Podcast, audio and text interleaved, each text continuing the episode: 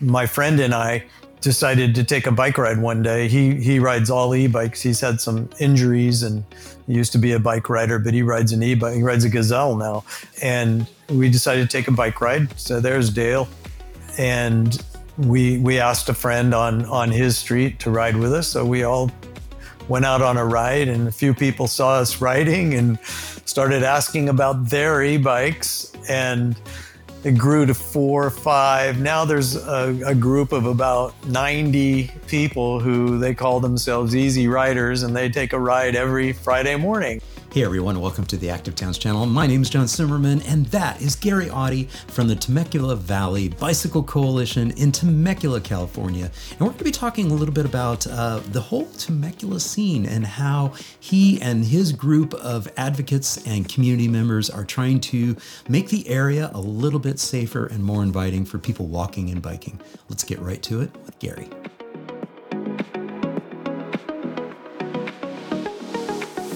Gary, thank you so much for joining me on the Active Towns podcast.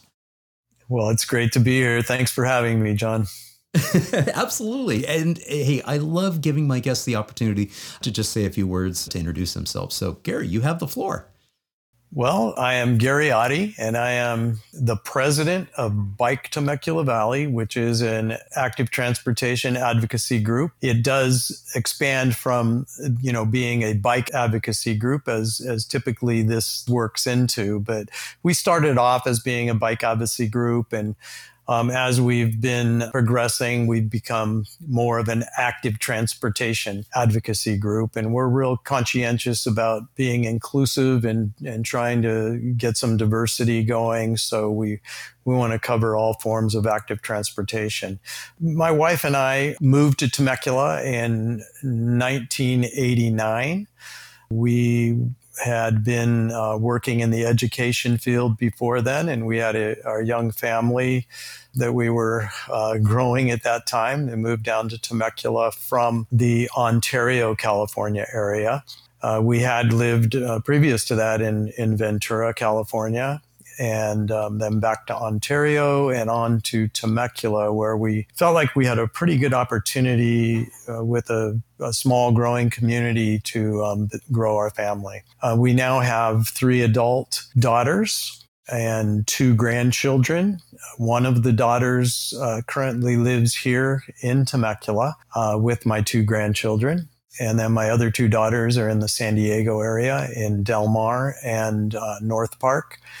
And all three of my daughters are educators, just like uh, my wife, Debbie, and I. So we are a family of educators most of my background in my career was teaching secondary school. I've been a elementary school principal, um, a secondary school administrator, an athletic director. My final and, and most favorite position was my last six or seven years.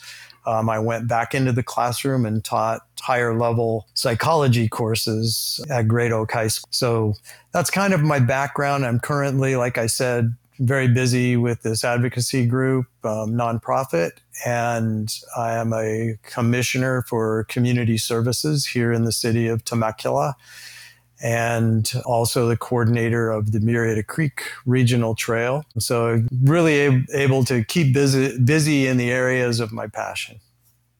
Fantastic. That's great. Yeah, and uh, before we hit the record button, you know, we were reminiscing a little bit on several different things, and and one of it, one of the things that I had mentioned to you is that I do have family uh, now in the Temecula area, and I'm long overdue for a a, a trip. I, I recently took the Active Towns tour through Temecula, and I say recently, it's not that recent. It was about 2017, I think, is when it was. So it's I'm again I'm I'm long overdue for for a visit there. But what's really interesting about your particular situation and that particular area is just how much it has changed since you moved there. Talk a little bit about that because this is uh, one of the situations in Southern California where, you know, that whole area, the Temecula Valley, really sort of just blossom and blew up in terms of uh, of a, a community. It, it, it's it's you know the term you know the bedroom community of of where you know there was a lot of housing being built and there was an opportunity for for people to be able to find an affordable place to live you know for instance my sister I, I had mentioned that she lived there for a short period of time and the whole reason why they moved out into that region, I think it was a little further away from you in Menifee, it was because it was an affordable place to live. Well, absolutely. I think it sustained that and still does, relatively speaking, to the communities around us uh, San Diego, North County, San Diego, Orange County, LA County. This is an inexpensive way to go for, um, you really get the same thing you get in North County, San Diego for a little less cost because we're just across the border in Riverside County. But um, yeah, we, we um, were a, you know, a, a country type area when we moved here. A lot of equestrian, a lot of agriculture, and of course, the wine industry was just starting to get going um, with our vineyards. But we've become a, a, pretty good example of sprawl, and we, we are now a, a bedroom suburb community. The, the little bit of the history, I, I in my introduction did, didn't say this, but I'm the son of a steel mill worker and my uh, father was a steel worker at Kaiser Steel in Fontana, California. So when I was a young child in the 1960s, I actually came out here with my father and my uncle, and we visited, and there was nothing. It was just a, a little town and a lot of ranches. But the reason I brought that up is that Kaiser Corporation had bought the land in this area and had a, a general plan to develop it. So that was the original developer. And, and back then we thought it was a pretty nice plan. And when we moved here, the plan looked good. And I, I was somewhat clueless on urban development at the time. I am still not an expert on it, but I've gotten a lot more in tune to it, uh, being in an active transportation advocacy group. So we, we have a lot of the issues issues that any community that is dealing with sprawl and freeways running through the middle of the city. But at the same time, this community has kept its small town appeal in that process. And that's one of the things that, as a, a leader in the city, we keep talking about and people talk to us about in our surveys that yeah it's a, it's a bigger town we're we're over 100,000 it's a mid-sized city you add Murrieta in and you're starting to approach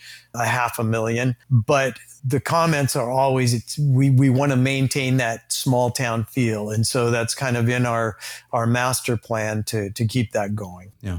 And uh, I'll pull up the map here and give uh, folks uh, some bearing in terms of uh, where Temecula actually is. And so we're sort of just looking at uh, an overview of uh, most of Southern California. And as I mentioned, a lot of my family um, was up in the the 210 corridor there, up in Glendora and Pasadena and, and, that whole neck of the woods. Originally, the family was in LA and then Highland Park area right around the turn of the century in 1900 and then in the 1950s started making their way towards uh, Glendora and Pomona in that area. But yeah, if you take a look at you know so, sort of where we're at here, Temecula is like inland, sort of really as the crow flies, just inland from where the military base is, the Camp Pendleton Marine Base. And so that's on the other side of the mountains there. And you zoom in, and you're right, you know, you see the interstate, you know, sort of I 15, you know, rolling right through here, right on the edge. Uh, it looks like the western edge of the most of the development uh, for the city. And then, of course, you've got Highway 79, you know, poking through there as well. And uh, you mentioned the the magic word there, the vineyards, and you can see a lot of the wineries and the vineyards off in the distance here. That was really a development that sort of built over time. And I, I have some history with the, the wine country in Northern California. Uh, some of my favorite uh, bike rides and some of my favorite uh, triathlons that I used to participate in were up in uh, the, the Sonoma County area and uh, you know through the vineyards.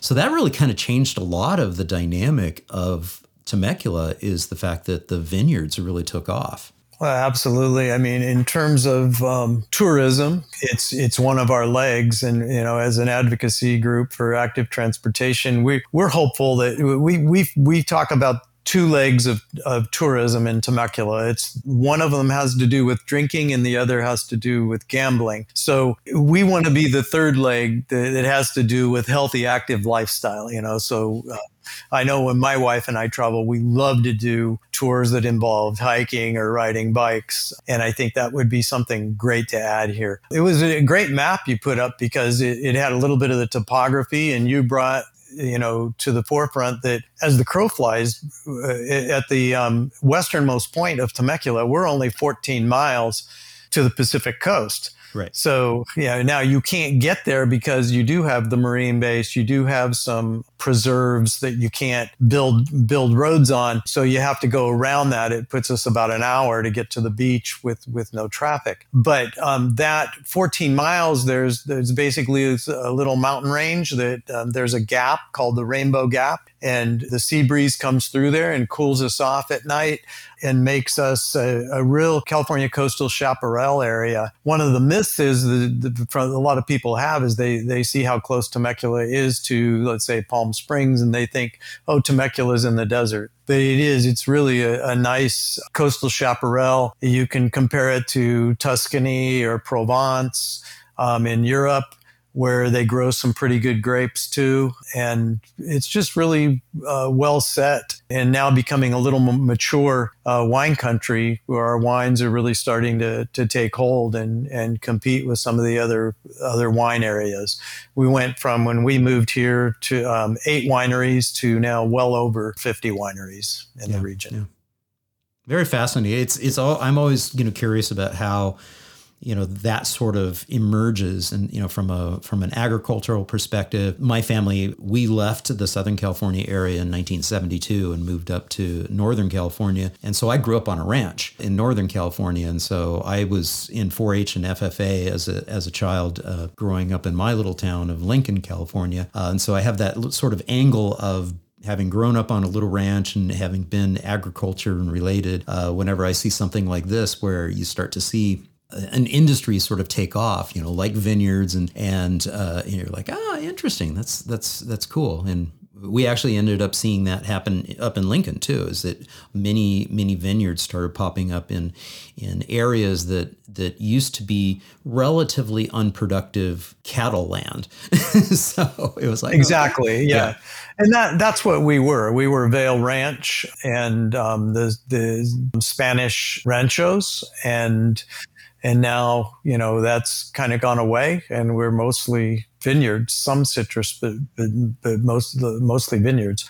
I, and i think you know I, I, wanted to make kind of two points on the map you showed too. When you zoomed in on that map of temecula you could see kind of the circular neighborhoods. We have a lot of small neighborhoods with loops around them and the auto loops and so it's kind of interesting if you were to go to my previous community ontario which was at the turn of the 20th century was built by the Chaffey brothers it is a very grid oriented planned out community with beautiful Euclid Avenue running right down the middle of it. But you, are looking at that map right now of Temecula and you see these circular, which got a lot of accolades from a lot of city planning experts, some from um, the, the famous city planning at um, Cal Poly San Luis Obispo made comments about how well planned Temecula was. And actually, it has some benefits, but, but for the most part, when you talk about active transportation, it, the way it was set up in a sprawl format um, has created some issues with how we move about our community. And then you go out to the wine country, which is, is generally in the county of, of Riverside, known by the county. Um, you have these rural roads that have now become more throughways, highways to get it because we're really packing them in in the summertime and on weekends and even now on weekdays.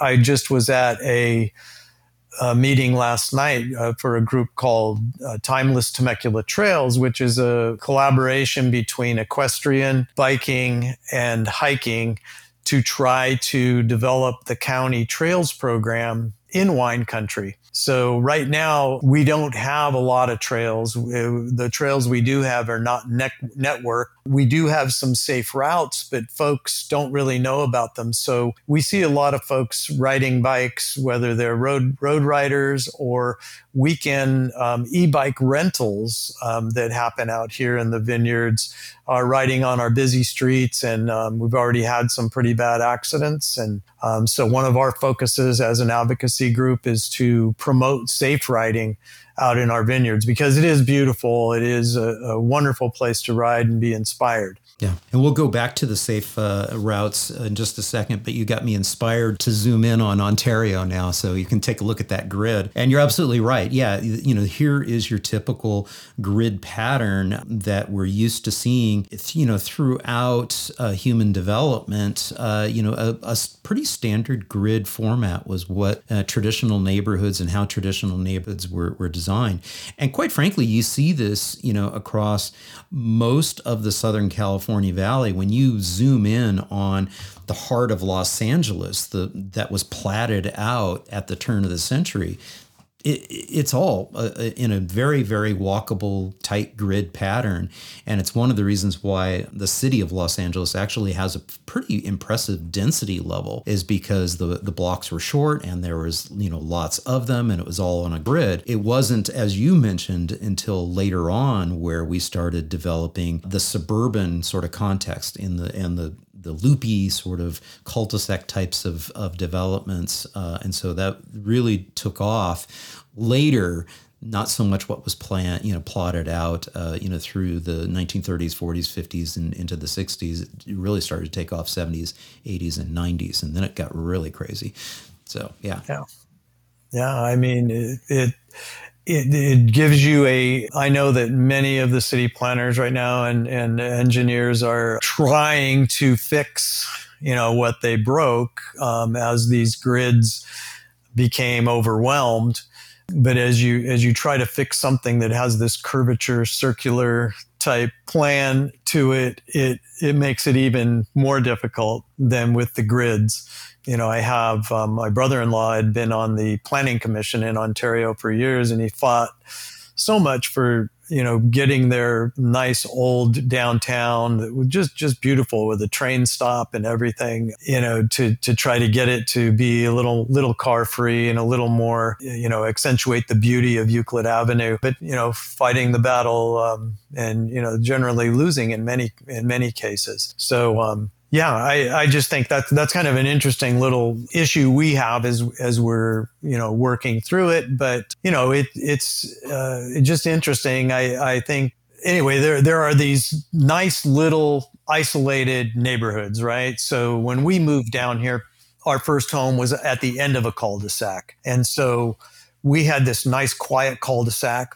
our kids were able to go out and ride their bikes in the street, play ball, hockey, you know, whatever, right on the street. We we go sit out on the, the front porch or open our garage door and sit inside in the shade and watch them play. And then our second house was also on a great cul-de-sac, which had very much the same thing. Uh, my daughter uh, lives on a on the end of a cul-de-sac where her, her kids can do the same thing. But the problem is is when those kids want to go to a friend's house who live in a different area. Now you're dealing with you know some pretty dangerous intersections, some stroads, and that's a problem. My son-in-law just bought just bought a really nice cargo bike that fits both kids on the back. The plan is you know to take them to the store and ride them to school, but he just can't find a safe route to do it. So cargo bike is stranded for a, for a lot of time right there at the house be, because of that. So we have these nice little isolated places, but it, our our struggle is to how do we get them connected, yeah. um, and that's what we're working on. And if we, we zoom back in on the, the map here uh, of Temecula, we, we notice that there's a lot of green out there. And I do have the, the layer mode uh, on Google Maps uh, turned on for the bicycle network. And so we're able to see that there's a fair amount of green here. I suspect a fair amount of this green, though, is is probably uh, no more than just a painted bike lane. And we'll we'll talk a little bit more about you know the difference between a painted bike lane, lane and an all ages and abilities and separated facility in, in a little bit. But I wanted to reflect on something that you just mentioned about you know this concept of you know, having a cul-de-sac sort of neighborhood and you have lots of curvy roads and, and all of this. I had the opportunity to live in a suburban cul-de-sac sort of neighborhood uh, in Brea, there in North Orange County, uh, for about five years, and it was before I was really thinking in these terms. I was still in my corporate fitness and health promotion realm of my career. This would have been back in the early '90s, and I didn't realize at the time, but I happened to live in a neighborhood where all of these cul-de-sacs were were penetrated by walking and biking pathways, and then those walking and biking pathways through those cul-de-sacs connected to a green space, which had a whole network of off-street multi-use paths that connected to all of the other parks and all of the schools. And and I was like, oh my gosh, I didn't realize I knew I loved it because I was a runner at the time. And so I would go and run on those trails all the time, those pathways all the time. But I was like, oh man, th- that was really brilliant. And it had to have been platted and built out probably in the early 80s because uh, like I said it was right around 1990 when we moved into into that neighborhood. And it seems like that was something that was missed and lost with the subsequent neighborhoods that got built out, you know, out in Menifee and out in Temecula, was to plan that out from the beginning, is to have each of those cul-de-sacs be, you know, have a have a multi, you know, have a multi-use path, a, a way for people walking and biking to be able to penetrate through and then get out and have a whole network of off-street network of, of pathways that could help connect neighborhoods. Because to your point, yeah, you can't get there from here if you're, you know, a family, you know, and you're living with kids and they're like, yeah, right on the back side of our house over here is my best friend, but I can't get to him unless I climb over the fence. Right. I mean, it seems like an opportunity lost, you know, especially since clearly the the the foresight was there, at least with some developments. Absolutely, yeah, and it, it, like I said, it was seen as a great plan. Um, these small neighborhoods, but again, no services, right? Um, maybe maybe a school that kind of came, you know, a little bit later, actually after the plan. But there's one uh, very circular community called Paloma del Sol, which has a couple of car loops on the outside which is one, and then the inside, it's a lot of green green belts. Yeah, I think you're looking at it right there. You can see that those are um, the green belt areas are concrete bike and, and walking trails. They're, they look like oversized sidewalks.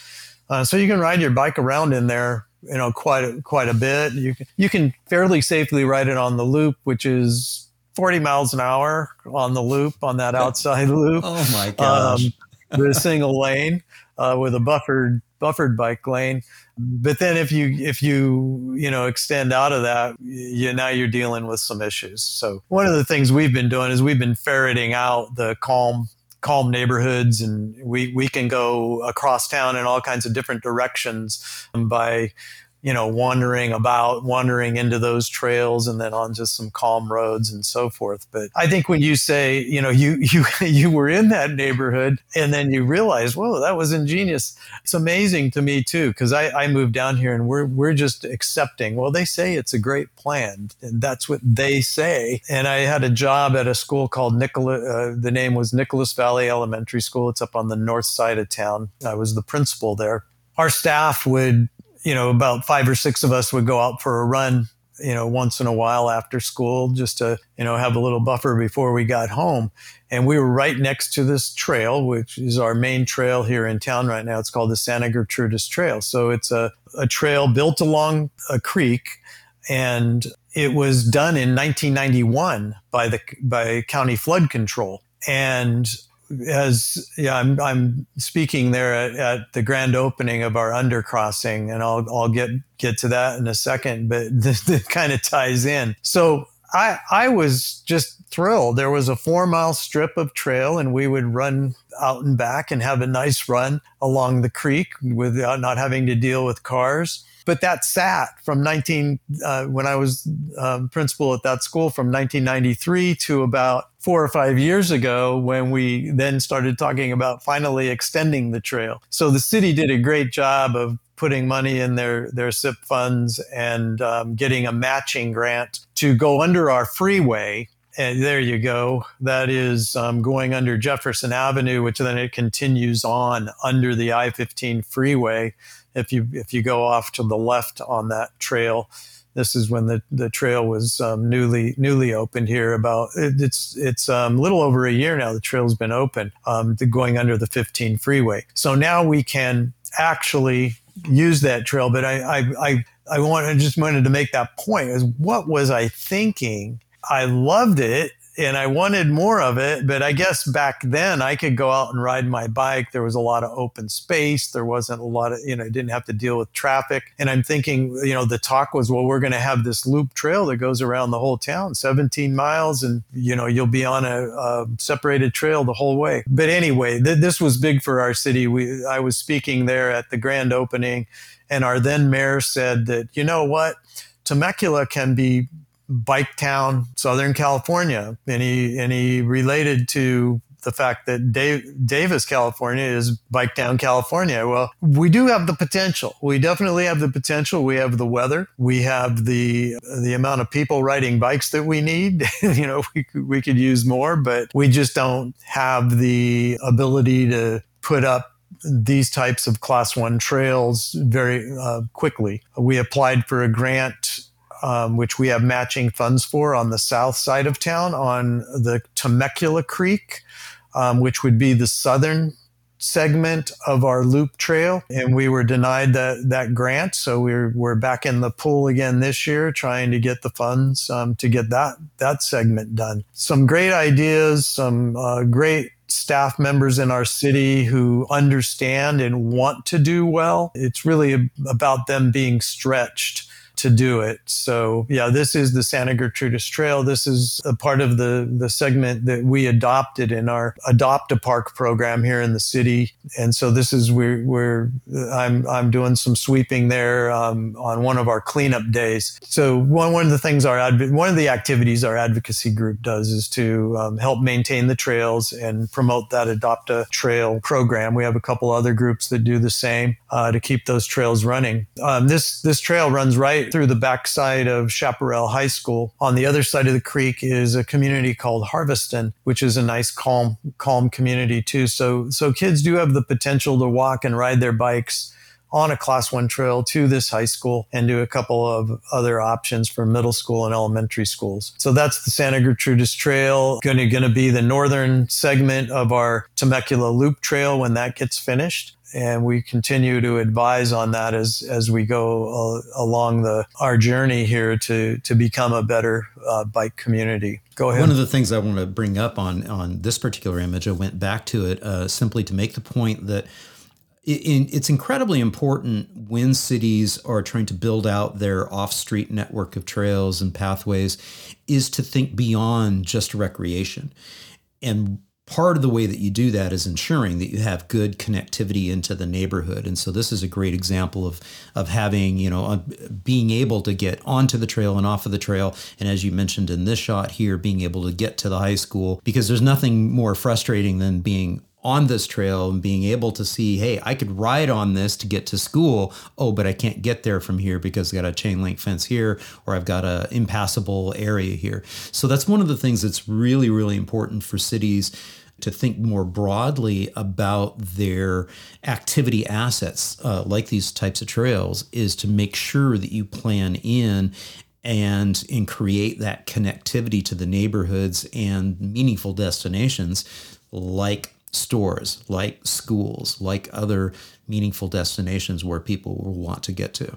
Well, I I think that this is this is an interesting plan and i fortunately had a little bit of say in this a few years back i was talking to the senior city planner about well you have this plan for a loop trail my concept would be we we have we still have it on the agenda too to build a bike park right in the middle of town. We have a big park called Ronald Reagan Sports Park, which we have a pump track at right now. But we want to do a, a mountain bike park right below our our public library up on a hill that's connected to this park and that's right in the center of the city so my idea was to make that make that the hub of our transportation include buses include trails that come into that center as the spokes off of that loop, which you know makes it a big wheel. And, and that said, I wanted to just share that there is great news with with that trail. We already have, like I said, about seven miles of it now that go under the freeway onto.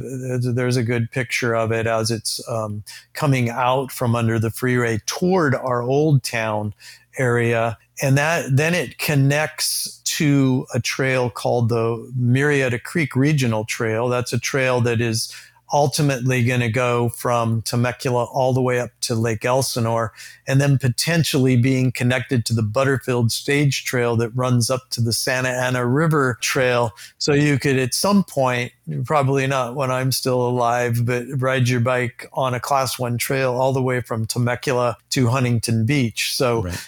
that that's that's in the making. But this this trail then goes to connect to our the Murrieta Creek Trail, and that segment here in Temecula is called the Old Town Creek Walk Trail. And so you can travel a little over seven miles from our old town which is a nice historical old town with shops and restaurants and our city hall. All the way out now, the construction is going on at the end of the Santa Gertrudis Trail onto uh, Nicolas Road, which will extend to a community called Sommers Bend, still in Temecula. It'll be about, at that point, about 11 miles. And um, when it does connect to Sommers Bend, that community is a very well planned um, new development that has calm streets and um, miles of trails in the community itself. Then it will open up into wine country. So you can actually go from, you could have breakfast in Old Town, ride your bike out to wine country, have a glass of wine,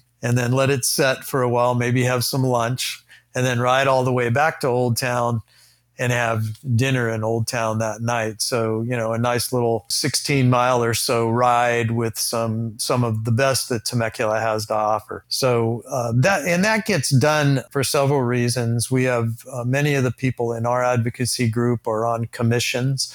The Public Safety Commission, the Community Service Commission. We also have some folks on our city council. So we have a weak mayor system. Right. But our weak mayor is a very strong mayor in that he was actually one of the first five members of Bike Temecula Valley. So Zak, Zak Schwank is um, historically known for being a real bike advocate in our town. He was probably the one of the first bike advocates here in Temecula and has been fighting for this, um, you know, pretty much his, his whole life here with his family in Temecula. And so a lot of this gets done because we have those folks, we have people who work for the city staff who are bike riders and want this to come to fruition. They live here in town and want to see it happen. There are some things we don't have is people who are just focused on bikes and active transportation. For example, in Austin, I know you have a an active transportation department basically within your transportation department. I know that in Fort Collins they have a person who works on staff for the city who just works on bicycling. You know, those are the kinds of things that um, we we are hopeful to get um, that we don't have right now. Yeah, and, and, given the size of the city, uh, Fort Collins is a great uh, peer city to sort of you know look towards because you're about the same size in terms of you know population, give or take. Uh, probably the only major difference is the fact that they do have a, a pretty major university in in the the city there, and so there, there's a massive uh, university uh, student population. But yeah, from from a size perspective, it's a great uh, a great example, and I think that both cities really exploded at about the same time. Uh, what they are also doing well there is sort of what we were just talking about is those off-street network of, of pathways and, and trails one thing that they do have a head start on, because of course I think you know that they are a platinum relay uh, uh, ranked uh, city in terms of their uh, League of American Bicyclists ranking of bicycle friendliness, and so it's like a Davis in that they're very very highly accomplished in terms of some of the stuff that they're doing on street, and so you do see um, them attacking some of their biggest challenging roads that they do have in place there, and with that in mind, let's talk about some of your challenging roads. or okay. more appropriately, well, stroads. let's do that. Can, um, if you don't mind, can you um, pull up the picture of my wife and I? It's a selfie on the mm-hmm. Poudre on the Poudre River. Oh yeah, absolutely, because that is in Fort Collins. And yeah, so when I, we we were right here, boom, here you are. Yeah, pretty pretty amazing place. Yeah. Yeah, so I mean, I I I'll go into some history and then get to these stroads. You know that um, I, I actually took some pictures out on my urban hike yesterday of some of those stroads and and situations. But yeah, this is us um, on one of those great trails in Fort Collins on the Poudre River, and um, we happened to the the first thing I did when when I sat in um, this is during the pandemic uh, in 2020, and this is when myself and, and four other colleagues sat in the parking lot of our public library because it, you couldn't go indoors and decided we wanted to do a bike advocacy group. And the first thing I did was I scheduled a trip to Fort Collins to uh, visit with the um, one of the employees of Bike Fort Collins. And so, you know, I got a good history. But the the hotel we were staying at um, had a couple of old Pedegos with some skater helmets. And we took those out and did all of the trails of Fort Collins. But, you know, there's two things we didn't, the two main things we, we didn't have and we're hopeful to have here in Temecula was number one, they had a main sponsor with Fat Tire Brewing which is a company that does quite well and is totally into cycling. I was going to say, in fact, uh, the New Belgium Brewery is just you know this trail will take you right basically to the the, the big main brewery there.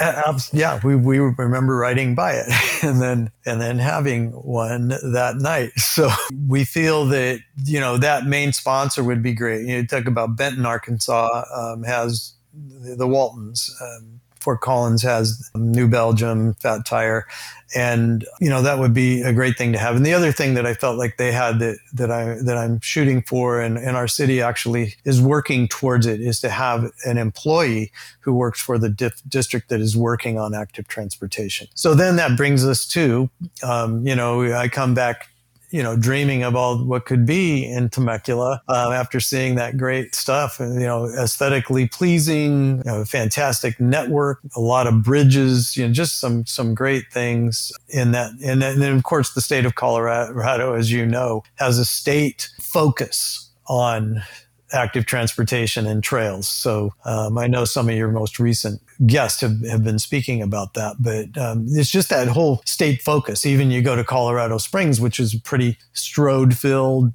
sprawl city, is making some progress because of that state focus since we're since we were just by the that that wonderful Poudre River setting there, I, I want to do a compare and contrast because this is something that jumps out on me uh, for me when when we look at the way Southern California in particular handles their pathways, you know, these these class one bikeways and and, and multi-use paths next to rivers, is they end up looking like this. You know, you're like, wait a minute. Didn't didn't he just show us a different photo uh, you know that was much more there's something different with these two photos. Yeah you and it is it's almost stamped concrete. You know you can't see the trail there but you can see the edge of it. It's, it's just this wide stamped concrete you know grooved and it's um, and it's you know, in nature. well trail. Yeah, yeah and it's, yeah, and it's in yeah, nature. I know well, know, that you, was nature. So, yeah. Yes. yeah. It's it's behind an industrial complex. I, I get it. Which you know, and I and I think as we move along our Santa Gertrudis Trail, it gets a little prettier, you know, than that. But but going under the I-15 freeway, yes, it's it's gonna it's gonna look more like what what you just showed, and it does in many segments. And and that is and that is a, a common theme though in general, uh, because when people see the Los Angeles River, it's the same thing. It's been completely paved over. Now they're trying to rewild right. some of the Southern California rivers in many of those locations because, yes, uh, originally they did all of this for flood control and the, and they were like okay we're going to channel it all in here this is what we're going to doing without really realizing the unintended consequences of when you pave over literally everything so yes right yeah I see I see that. So yeah, as we get get closer to looking at those stroads, we have three major east-west stroads. This is the one right in the middle. This is Rancho California Road, and I live in a golf community. So this is me yesterday walking out of the golf community. This is right when I that signal that you see in the background is brand new we were excited about it because um, so you can see the 50 right there. That's why I, I took that so, shot. So that's so pretty can, that that's pretty reasonable. 50 kilometers per hour. Yeah, it is the United States, so it's MPH, and there is that dotted line to turn into my community. Um, they're suggesting for you to ride your bike in that bike lane. Wait, wait, um, wait. So what what are you saying? No, not that. Yep, that's the suggestion. They painted those on there. Anyway, so it's an interesting shot because you you look out. I can ride around my community. Actually, I do like a, a 12 mile bo- mountain bike ride just in my golf community, which isn't that big, but um, I go through all the cul-de-sacs, right? And I can do that. But when I pop out onto Rancho California Road, it's nice now that I have the light. Still, with that light, as you have cars approaching at 50 miles an hour, um, and you have the sun setting or whatever, you know, you have to be very, very cautious crossing that that crosswalk. So the crosswalk is is back over where you can see the farthest car, and it takes you to the other side where you can see that nice white fence, and that is a really nice multi-use equestrian type trail, but it's hard packed granite and um, so you can ride your mountain bike on it. You can a lot of e-bikes will go on that or hybrids. Um, not really good for road bikes, but th- they have miles of of those types of trails that aren't connected. But this one runs about um, three or four mile, uh, three miles along Rancho California Road. So I can take that uh, if you go to the next um, Rancho California Road. I think flipped around facing the yeah. Um, so I can take that trail. You can kind of see the fence on the other side of the road to that stop sign, uh, stop light.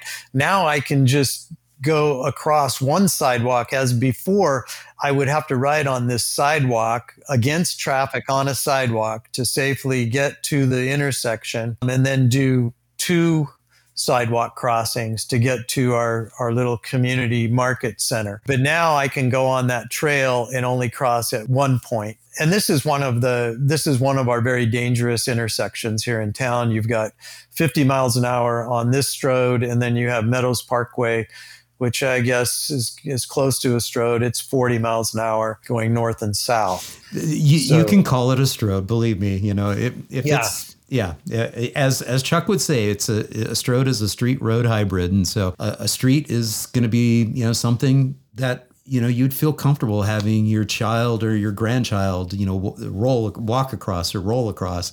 Uh, in other words, it's it's a very low speed, slow environment. So yeah, yeah. it's a stroad. And if you, we have some some ideas. So if you go to that next slide, I think I I'm at the end of my my walk now, and a guy just happened to come by me, so I went out into the bike lane so he could pass me. I, I turned around and took the picture, but he's riding with traffic on the sidewalk with this great buffered bike lane as buffered bike lanes go. You have a, a lot of room, but he made the choice because it's 45 there, 40 and 45, which is, it's also a school zone, but there wasn't any school that day. He's chose to ride his mountain bike on the sidewalk. And I just thought that was an interesting shot. And, um, and I, I can't blame him, you know, in the sense that, you know, as you well know, there ain't much protection of, uh, of paint. And so, all, yeah all all ages and all levels, and uh, I'll ride on that bike lane on calm days, and I'll bring my wife with me, and she'll ride on the sidewalk. Also, she just doesn't feel safe. And then I just, I don't know, John. I just that happened right after I took that picture. Some guy just decided, and there was a parking slot. If you go a little farther up, yeah. just decided to park his truck with just a potty. A little it, you know? further there, dude. A little further. yeah, but I guess that makes it that makes the statement. And you can take that any way you want but that's that's about how good that bike lane is. So anyway. well, and, and and again i mean what we're really what we're really pointing out here is that you know for gary and john you know we're dedicated bike riders you know some might even call us MAMILs. You know, sometimes we're wearing our lycra and we're out there and we're middle aged and and and we're confident and and hey, just give us a shoulder. We're fine. But that's not what all ages and all abilities is all about. And what we're talking about in terms of trying to get more people feeling comfortable riding uh, on their bikes to meaningful destinations, wearing their normal clothes, is you have to make it truly safe and inviting. And if somebody can just easily do that, then clearly it's not safe enough and it's not separated enough. Yeah. Yeah.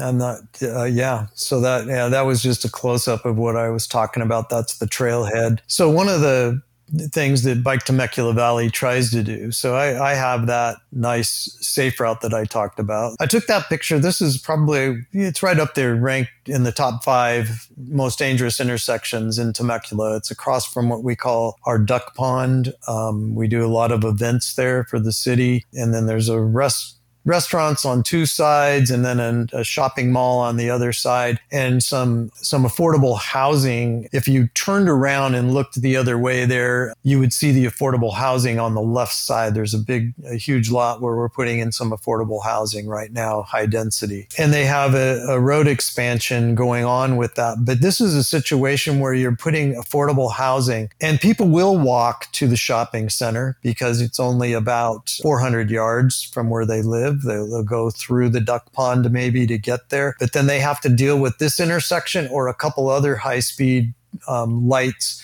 Uh, crossings to get pedestrian crossings to get across, which are very, very dangerous. I think most people will get in their car and drive to the shopping center because they're not going to feel safe, especially if they're taking their children or um, elderly person that's living with them. They're going to put them in the car. They're not going to have them walk. Um, so we we continue to comment with our city planners about uh, when we do these high density construction, we need to think about active transportation along with it. And the city is doing a much better job. On the north side, they do have a new project that's called um, Uptown Temecula, which will be high density, multi use buildings with um, all of those things um, taken into consideration to try to have people not not drive when they're going to services or school or whatever. So um, one of the things we do as an advocacy group is we try to map out some safe routes, continue to advocate for infrastructure, of course, and treatments. But we feel like we can we can ride safely through our city, and we try to promote those routes. Yeah, there is the Myriad, Murrieta Creek Walk. One of the things we do to promote it is we have quarterly rides uh, we'll have a theme like we'll do a farmers market ride. We'll ride from one side of the Santa Gertrudis Trail to Old Town, where we have our farmers market. That's the um, right there is a dirt portion, and then there's a paved portion of the Murrieta Creek Regional Trail. Um, we call it the Ale Trail because we had um, a lot of breweries along it for quite some time. And then th- these are some of those, again, nice multi use trails that go, that were put in by developments, but not connected. So we have a lot of, a lot of those nice spots where we connect them through some calm neighborhoods. This is just a picture of my uh, my mountain bike that I ride around town uh, because you're you're working with different surfaces a lot, so it's the best way to do it. I had a little clip of um, safe rides that I that I put out to promote these these um, different rides that that are safe rides through our community. And basically, what we do is we combine our trails and our calm neighborhoods. You might have to take a couple extra miles to get where you're going, but you're going to at least get there and, and do it safely. And it is possible. Um, I mentioned to you that I um, was an educator. I still am a substitute administrator for the district. And oftentimes I'll try to find a safe route to whatever school I'm working at and make it my goal to ride my bike to that school once in a while to promote uh, riding bikes. Uh, one of the wonderful things we're doing right now in collaboration with the school district and the city and our traffic enforcement, we are um, starting a, a bicycle education program. So we are right now going to all of our assemb- uh, all of the elementary school assemblies. They do weekly assemblies, and we're we're trying to get to every elementary school to give them some safety tips um, as a kickoff. Uh, one of the next things we're hoping to do as a school district is to develop a permit program so that students have to apply for a permit before they can ride their bike to school, so they know the rules of the road. A lot of the concern in the community right now is for mostly our adolescent to young adult group who are riding souped up e-bikes and and not following the rules of the road or the rules of the trail. It's been very very interesting to see especially the middle schoolers discovering freedom and mobility of of the e-bike. yes, they're definitely free ranging, but yeah, um, yeah, for sure, yeah, it's a disaster ready to happen. Yeah. Oh yeah, oh yeah. sure, yeah. It's yeah. It, yeah, it there's there's a few people that are actively working on it. Megan Ramey out of uh, uh, Hood River, Oregon, who will be on the uh, the podcast once again. Uh, she's uh, part of the the Safe Routes uh, program up there in Hood River, and uh, she's really, you know, talking about how uh, empowering and how important it is that they these kids are being more free range and actually working on this. Uh, but we do need to you know help them out to understand uh, a safer way to go about it. It's unfortunate that the way that this played out in the United States in particular especially compared to like uh, the Netherlands. The Netherlands, you see that same level of independence, and uh, especially with the girls uh, riding their bikes in packs and being able to to meet up and go places, and it's it's so wonderful and encouraging to see. The main difference is, is they're not on e-bikes; they're just on nor- normal bikes and wearing their normal clothes and going about and having a grand old time. And of course, nobody wears helmets there because it's a much safer environment and, and that's you know what you do. I mean you don't wear a helmet uh, in that situation unless you are doing something like you're on a racing bike or you're on a mountain bike and you're doing something uh, you know that's quote unquote dangerous. But it is interesting to see that level of traction that that mobility has had. Uh, we saw a little glimmer of it in the few years ago when the e-scooters, you know, were dropped down into our cities, and and we saw the the youth, you know, flock to them because they're like, oh heck, we've been, you know, since we were yay tall, we were on razors and and scooters and whatnot, push scooters, so they were like, oh yeah this is fun, this is cool, and it's mobility. And so it's not surprising to me now that to, in hindsight to see these things explode. But yeah, the throttle, the throttle e-bike uh, situation is, is rather concerning. Right, uh, and I and I think you know I, I like the way um, she's taking that positive approach. You know because it, it, it is it's getting more people on bikes. I mean, one on one side of our advocacy group, we have a group that developed a little side group. My friend and I decided to take a bike ride one day. He he rides all e-bikes. He's had some injuries and he used to be a bike rider, but he rides an e-bike. He rides a Gazelle now. And we decided to take a bike ride. So there's Dale.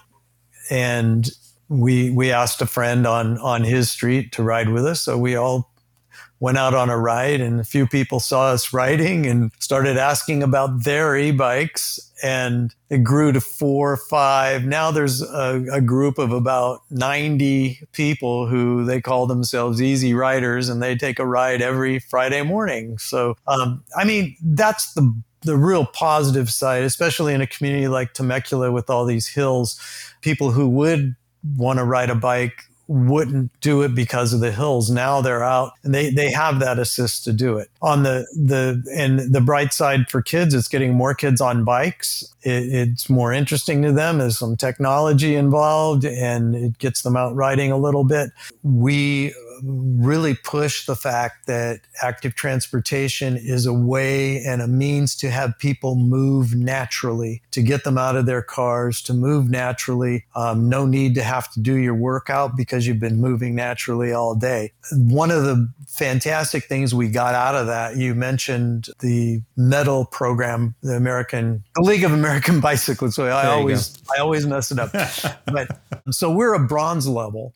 And one of the things that we got them to do, which was just amazing, not, not got them to do, but got the committee to, committee to put in to the plan was the criteria for becoming a bicycle friendly community. So now we are held to that rubric that the, the league puts out and one of the things they put out, for example, was to have a community advisory committee for cycling or active transportation. And we now have that, com- we have that advisory panel. And it was, it was Bike Temecula Valley that kind of got that going. And we have all of these things in place because of that one amazing idea that um, the city put that into their master plan. So now we're we're held accountable to all of those things to to build our stress free routes based on what the league is saying. And in doing so, we hopefully, you know, we put in to, to go up one level this year. We hope we move from bronze to silver and we'll, we'll see how we do with that. Yeah. And, uh, and the league does a really good job uh, of helping bring cities along so that they know what those next steps are and what they need to be able to get to the next level. It's important for city leaders to understand that you know this is serious business to be able to try to make your environment more welcoming to all ages and abilities this is the landing page for your your website, and uh, it, it, looks like you've got all sorts of incredible activities that are happening in the city. It's so wonderful to see this level of enthusiasm that you have moving along. And, and I get the sense in what you were saying earlier is that you're sort of kicking yourself, uh, realizing that you, you, probably could have gotten engaged and get getting moving, you know, sooner but give yourself a break. I mean, you were actively working, you were raising kids, you were doing all these things. You have a little bit more time now and you're able to do that. If I were to recommend any one thing, it's do whatever you can to engage those younger generations to also get inspired uh, to get you know to join you to join you in your efforts to join you on the board of directors. What tends to happen with many of these nonprofits and advocacy organizations is they tend to all look the same. They all tend to be mostly white males and mostly older gray hairs. And so anything that you can do to bring youth and energy into um, your movement that would be my little pearl of wisdom you know based on the uh, you know 15 to 20 years that i've been engaged in the, these activities John, I mean, I, I think that is amazing advice. And I, I keep thinking about it. and I, it's I, hard. I, and, I, and I do, you know, when I walked out on that trail and, and thought, oh, wow, this city's going to have a, a trail. And I was in my, I was just turning 40 and uh, you know now i'm i'm six i'm going to be 69 next month and i uh, what if somebody like me or you know had a page like this and i saw it you know i probably would have done a little bit you know and and that's that's just what i'm looking for with people who are so engaged in in that part of their life because we need youth we need diversity you know we need the young energy. And it's just you know that part is not happening the way i would would like it to. But you know i think what you said in in you know give give us give ourselves a break you know what what we have done from those five five guys sitting in the, the library parking lot to now, we've built quite a bit. And I think everything you showed on that page was about uh, bringing community together for a great cause. And that, that cause is to have a, a healthy community. Yeah. Yeah. And, and as you alluded to earlier, too, you do have an in with the city, um, and you do have some, you know, very uh, familiar and friendly, uh, you know, advocates at that level, and that's absolutely crucial, especially when you're trying to work as partners, as advocates, advocacy organizations. You know, having that positive relationship with the city and with the politicians is incredibly important. That level of leadership that is is needed to do some of these tough things, and I, I probably don't think that you've as a city have have taken the step of taking lanes away from automobiles or, or doing anything like that yet. But at some point in time, there may be, you know, those tough decisions that need to get made if if we're going to actually create a truly protected and separated uh, path and the only place for us to do this you know is an on-street bike lane with some level of protection there may need to be some real estate that you know gets squeezed you know away from the motoring public and so having those strong connections at city hall and no, them knowing that the constituents that you, the voters, because you're growing your movement, will have their back when the haters come hating, because they are, they will. Uh, you know that that that will be that will give them that will you know that sense of of political will and that being emboldened to be able to know that they're doing the right thing. I agree 100%. And that was that was one of our goals up up front was to try to continue to be visible even if it if it wasn't, you know, if it's not my particular commission, for me to go to a different commission, a planning commission or the safety commission and, you know, comment on some of the things they're doing or going to city council and with constant reminders about what we're doing and, and being there in force too. We've had a few council meetings where we had a, a big group with wearing wearing our blue shirts and representing that you know hey we are voters and we're you know this is what we want this is uh, but i mean no you're so right. And I, I, think too one of the things about our advocacy group is we our goal is to uh, expand out and be a regional group. And, and we have been participating. We were in the menifee city of menifee complete streets project. We sat on that committee the city of wildomar active transportation plan. So we want to be a regional advocacy group. It's something that we just didn't have in our area. We had San Diego Bike Coalition, LA Bike Coalition. So, you know, we're going to be a regional, but we, we felt like since we're mostly from Temecula, we get Temecula right, we can then expand out from there. Yeah. I love it. I love it, Gary. Thank you so much for joining me on the Active Towns podcast. This has been so much fun. Thank you, John. We really enjoyed being here. Hey, thank you all so much for tuning in. I hope you enjoyed this episode with Gary from the Temecula Valley Bicycle Coalition. And if you did, please give it a thumbs up, leave a comment down below, and share it with a friend. And if you haven't done so already, I'd be honored to have you subscribe to the channel. Just click on that subscription button down below. And if you're enjoying this content I'm producing here on the Active Towns channel, please consider supporting my efforts uh, on Patreon, Buy Me a Coffee, as well as supporting the nonprofit. Uh, just head on over to activetowns.org and click on the support button. And hey, while you're over there at the website, you can also pop on over to the Active Town store and take a look at some of the Streets Are for People swag out there, including water bottles, t shirts, and all that good stuff. Every little bit helps and is much appreciated. Until next time, this is John signing off by wishing you much activity, health, and happiness. Cheers. And again, sending a huge thank you out to all my Active Towns ambassadors supporting the channel on Patreon, Buy Me a Coffee, YouTube Super Thanks, as well as making contributions to the nonprofit and purchasing things from the Active Towns store. Every little bit adds up and it's much appreciated. Thank you all so much.